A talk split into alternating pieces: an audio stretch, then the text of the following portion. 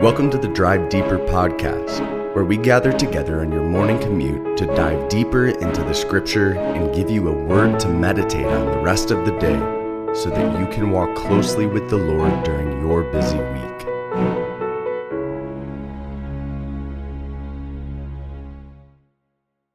Today, we're going to be looking at a passage of scripture in Matthew chapter 14. We're going to be looking at verses 13 through 33. Because it's such a lengthy passage, we're not going to dive into every single word, uh, but I would like to read it with you. So, before we get into reading about the passage of Jesus feeding the 5,000, I think it's important to mention the context that leads into this. Prior to the feeding of the 5,000, Jesus has sent his disciples out in where Matthew records it in chapter 10. The disciples are sent out without money bags, without any bread, without any way to provide for themselves. Jesus is trying to teach them that he will provide for them as long as they are seeking the kingdom of God first, are serving him, and are living on mission for him. And you know what? They don't starve to death. They come back and rejoice at what Jesus has accomplished through them when they return from their mission he has sent them on. Following this, Mark 6 records that Jesus tells them, We're going to go to the other side of the Sea of Galilee to rest. Well, as you can imagine, if you saw Jesus going across Lake Michigan to the other side, you would meet him wherever you thought he was going so that you could get some face time with him. And so, this is exactly what the people in Galilee do. They see Jesus and his disciples going across the Sea of Galilee, and so they run around the northern side of it to meet him on the eastern side, a little bit into the wilderness uh, near Bethsaida. Now, this is where our narrative picks up in Matthew 14, verse 13. Now, when Jesus heard this, he withdrew from there in a boat to a desolate place by himself. But when the crowds heard it, they followed him on foot from the towns.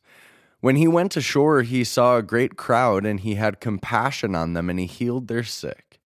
Now, when it was evening, the disciples came to him and said, This is a desolate place, and the day is now over send the crowds away to go into the villages and buy food for themselves. But Jesus said, They need not go away. You give them something to eat. Now, again, let's remember what we just said the narrative context is that we that we know from the other accounts of the gospel in Luke and in Mark. Jesus has just sent his disciples out on mission without any bread. So Jesus shows them, I will provide for you when you are on mission with me. Now here's the test. Do you trust that I will provide for them when you are on mission for me by serving them? Has your mission shown you that I will provide for you? Because now you're relying on me to provide not only for yourselves, but for those whom you are serving on my behalf. Do you trust me to do that? And as the disciples often do, just like we often do, they, they don't get this. They're not making the connection. They're forgetful. And in verse 17, it says, They said to him, We have only five loaves here and two fish. And he said, Bring them here to me. Then he ordered the crowds to sit down on the grass. And taking the five loaves and the two fish, he looked up to heaven and said a blessing. Then he broke the loaves and gave them to the disciples, and the disciples gave them to the crowds. And they all ate and were satisfied. And they took up twelve baskets full of the broken pieces left over. And those who ate were about and those who ate were about five thousand men, in addition to women and children. So, what do we learn from this passage? We will only be able to serve others and meet the needs of others if we are doing so by first coming to Jesus. Jesus asks us not to come with our strengths and our talents and our intellect, but instead to bring Him what we have, which is beyond inadequate to meet the needs of those who are hungry and approaching Jesus. But he says, if you come to me, if you bring me what you have, I will multiply it into something that is capable of supplying for the needs of those whom you are serving on my behalf. The next passage records Jesus walking on water and, and Peter stepping out in faith to do the same. So, this is what the passage says, starting in verse 22. Immediately he made the disciples get into the boat and go before him to the other side while he dismissed the crowds. And after he had dismissed the crowds, he went up on the mountain by himself to pray. When evening came, he was there alone. But the boat by this time was a long way from the land, beaten by the waves, for the wind was against them. And in the fourth watch of the night he came to them, walking on the sea. But when the disciples saw him walking on the sea, they were terrified and said, It is a ghost.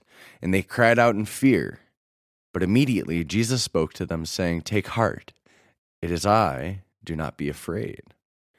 And Peter answered him, Lord, if it is you, command me to come to you on the water. And he said, Come.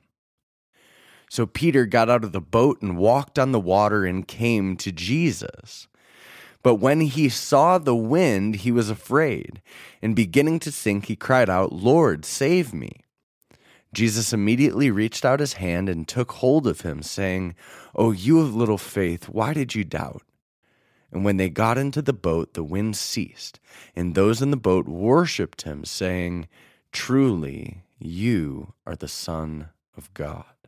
I think it's amazing in this passage to think about how what happened earlier in the day, the multiplication of the five loaves and two fish into enough to feed thousands of people, would have impacted Peter's faith in this instance. Rather than being able to bring what they have to Jesus for him to supply in their inadequacy, Jesus has to come to the disciples when they are in the midst of a storm that they are incapable, inadequate of doing anything about. Jesus comes to them in a supernatural way. He walks upon the water, and seeing this terrifies the disciples until they realize who it is. When Jesus commands Peter to come out upon the water with him, we see Peter boldly step out in faith. Peter had to have an incredible faith in who the Lord Jesus was and what he was capable of doing to step out of the boat into the stormy seas that were preventing the boat from making progress in the sea. That's some incredible trust. And we see that it is only when Peter takes his eyes off of Jesus, who is in control of the wind and the waves, and allows what he knows Jesus is in control of the storm, the wind, the waves, the situation to capture his gaze instead of Jesus, that he starts to doubt. He becomes fearful of what Jesus ultimately has sovereign control of as the king. But look at what the Lord is able. But look at what Peter is able to do by faith through the power of the Lord Jesus Christ. How will you boldly step out in faith today, trusting not in your own abilities, trusting not in your own adequacy or knowledge or ability, but in the power and strength of the Lord who is able to multiply your effectiveness, your reach, your impact far beyond what you could ever imagine if you trust in Him.